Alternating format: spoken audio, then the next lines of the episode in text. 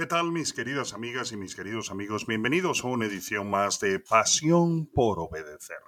Bueno, hoy traigo para vosotros un tema que seguro nos va a hacer reflexionar a cada uno de nosotros. A mí me ha hecho reflexionar porque creo que cada uno de nosotros tenemos que examinar constantemente nuestra vida. Dice Mateos capítulo 5 versículo 16, así alumbre vuestra luz delante de los hombres para que vean vuestras buenas obras y glorifiquen a vuestro Padre que está en los cielos. Mi querido amigo, mi querida amiga, no te apresures en juzgar a los demás, ni caigas en la tentación de condenar al prójimo. Mira, la Biblia dice en Hechos capítulo 10, versículo 42, que el Señor Jesús es el que Dios ha puesto por juez de vivos y muertos. Y es él, él es el único verdadero juez rico en misericordia. Puede ser que haya personas a tu alrededor, quizás incluso en la iglesia donde te congregas, en el trabajo, en cualquier lugar, hasta en la familia, que no estén viviendo correctamente, pero tú no las debes juzgar. Lo que dice el principio, mm, el, que está establecido allí en Mateo capítulo 5, versículo 16, es que tú más bien te conviertas en la luz que, en la luz que les ayudes eso es lo que el Señor te está diciendo allí cuando Él declara así alumbre vuestra luz delante de los hombres para que vean vuestras buenas obras y glorifiquen a vuestro Padre que está en los cielos. Uno de los motivos por los cuales eh, tales personas no están viviendo correctamente puede ser que tu luz no esté resplandeciendo lo suficiente. Yo digo que eh, cada uno de nosotros tenemos la enorme responsabilidad de ser un reto para las personas que están a nuestro alrededor y que deberíamos vivir de tal manera que las personas se queden sin excusas mm, para aceptar a Cristo como Señor y Salvador personal, porque ven que en nuestras vidas el reflejo de lo que realmente es una persona que conoce a Dios ayer estuve conversando con un hombre de Dios tremendamente extraordinario de, Puerto Rico, eh, el, pastor David Valle, el, el, evangelista David Valle, y él decía una frase que me hizo reflexionar tremendamente. Él decía que la gente está cansada de ver un local y un letrero que dice iglesia y luego mirar a las personas y no ver allí a lo que realmente debería ser un verdadero cristiano. Es muy triste esa declaración, pero es la verdad cada uno de nosotros tenemos que reflexionar de tal manera que podamos eh, pedirle al Señor que nos ayude a vivir con ese nivel de excelencia que haga posible que las personas realmente puedan verle a Él entre nosotros y por supuesto el hecho de que nos vean a nosotros les anime a también a recibir en sus corazones eh, a Jesucristo como Señor y Salvador personal, llegando a Dios y empezando a tener una relación personal con Él. Así que nosotros tenemos, mis queridos hermanos, que reflexionar seriamente en nuestra vida para que mm, nosotros nunca seamos un motivo por el cual las personas no vienen al Señor Jesucristo. Cuando un cristiano condena a otro, eh, a causa de su manera de vivir, puede pensar que está juzgando con madurez, pero eso no es más que una expresión de carnalidad, porque Dios no nos ha dado a nosotros el derecho de juzgar a los demás. No desprecies a nadie por sus errores. Mira, Jesús pagó con su vida también por los errores de los demás, así como cada uno de nosotros tenemos.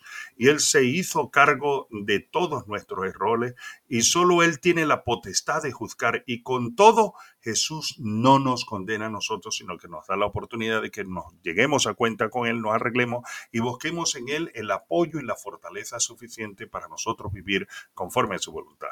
Ahora, nota esto, la Biblia dice, Ahora pues, ninguna condenación hay para los que están en Cristo Jesús, los que no andan conforme a la carne, sino conforme al Espíritu. Eso está en Romanos capítulo 8, versículo 1. Las personas carnales no ven más que errores en los demás, así que si tú te le estás pasando todo el tiempo mirando los errores de los demás, pues simplemente debo decirte que estás actuando con carnalidad.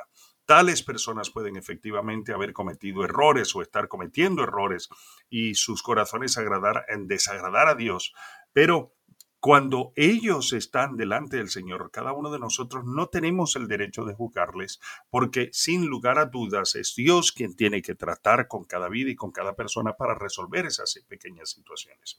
Un buen ejemplo lo tenemos en David que cometió una grave ofensa, pero se arrepintió y buscó sinceramente el perdón de Dios. Eso lo leemos en 2 de Samuel capítulo 12 versículos 1 al 13. No sucedió así con Saúl. Cuando fue reprendido por su ofensa, Saúl solo solo intentó justificarse y esto no agradó a Dios. Eso lo leemos en 1 Samuel capítulo 15.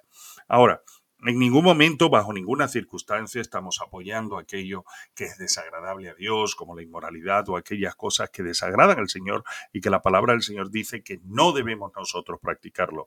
Pero lo que sí debemos entender es que Dios, por encima de todas las cosas, lo que busca es un corazón constrito y humillado, un corazón sincero. Y una persona que puede estar a nuestro alrededor y que podemos tener la tendencia de juzgarle, podría estar en la situación más terrible que tú te puedas imaginar, en una situación de horrible pecado incluso, lo podríamos llamar de esa manera, y sin embargo arrepentirse delante del Señor, buscar perdón, buscar que el Señor de alguna manera le pueda ah, perdonar y restaurar, confesando su pecado y eh, convirtiéndose de sus malos caminos. Y esa persona puede ser restaurada, restablecida, fortalecida y usada por Dios en una forma poderosa y extraordinaria, porque Dios es un Dios tremendamente extraordinario. Una de las cosas que yo aprendí de mi padre espiritual, el apóstol Carlos Jiménez, hace muchísimos años, es que una de las razones por las cuales el Señor Jesucristo nació de, de José, un hombre que era carpintero, es porque el carpintero es el único artesano que sabe trabajar con un árbol muerto o con un árbol caído y hacer de él una maravillosa joya, una pieza de artesanía preciosa para la gloria del Señor, un mueble bueno, un estante bueno, cualquier cosa hecho de madera que sea altamente significante y que nació simplemente de un árbol caído o de un árbol muerto. Pues mi querido hermano, esa es la capacidad de Dios, tomar la vida de las personas que están a nuestro alrededor y transformarlas para la gloria y la honra del Señor. Yo quiero hablar, por ejemplo, en el caso de que te estés congregando en una iglesia, eh, tienes que siempre recordar, mi querido amigo, mi querida amiga, que las personas que están en la iglesia no son perfectas, sino que están allí para ser perfeccionadas por el Señor. Tú mismo te encuentras en ese lugar. Cada uno de nosotros tenemos que recordar siempre que somos capaces de ofender o de ser ofendidos. Así que eh, tal como tú eres, eh, cada uno de nosotros tenemos que reconocer que podríamos ser nosotros también los que estamos equivocados. Y por eso es que nosotros debemos estar bajo el poder de la palabra del Señor y luchar por practicarla, porque es la palabra de Dios quien nos limpia y nos perfecciona. Los dones espirituales de los que leemos en Efesios capítulo 4, versículos 11 al 12, son para perfeccionar a los santos para la obra del ministerio y para la edificación del cuerpo de Cristo. En la iglesia, mi amiga, mi amigo, ciertamente podemos ver los errores que cometen algunas personas, pero igual que Jesús, no debemos nosotros juzgarlo. Tampoco debes poner como excusa el no ir a la iglesia porque ves los errores que hay en las personas. Cada uno de nosotros tenemos que poner los ojos en Jesús y vivir para la gloria de su nombre a la mayor capacidad posible.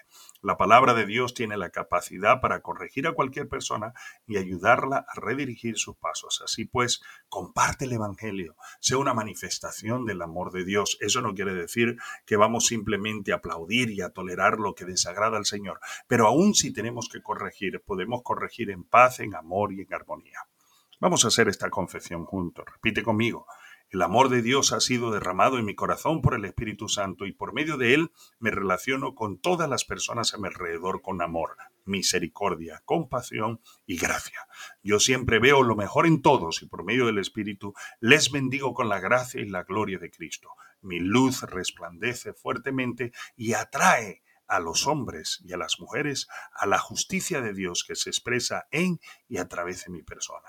En el nombre de Jesús, vivo en santidad, marcando la diferencia y buscando ser la diferencia en la vida de las personas que están a mi alrededor para que ellos puedan conocer el poder y el amor de Dios. Te bendigo, mi querido amigo, te animo que esta semana busques a una persona y le puedas hablar del Señor Jesucristo. Cuéntale tu historia personal. Permite que Dios sobre a través de tu historia y cambie la vida de otras personas. Y luego anímale que estudie contigo la Biblia. Recuerda que nuestro llamado no es a hacer creyentes, sino a hacer discípulos para la gloria del Señor en todas las naciones. Que Dios te bendiga y te guarde y declaro poder y autoridad sobre tu vida. Declaro que es un día de gracia. Si estás enfermo, te declaro sana. Si tienes problemas, te, te declaro bajo solución. Si tienes problemas económicos, declaro provisión. Si tienes cualquier dificultad, declaro que la mano de Dios se mueve a tu favor en el día de hoy. Que el Señor te bendiga y te guarde. Y recuerda, mi querido amigo, vive para honrar a Dios porque Dios honra a los que le honran.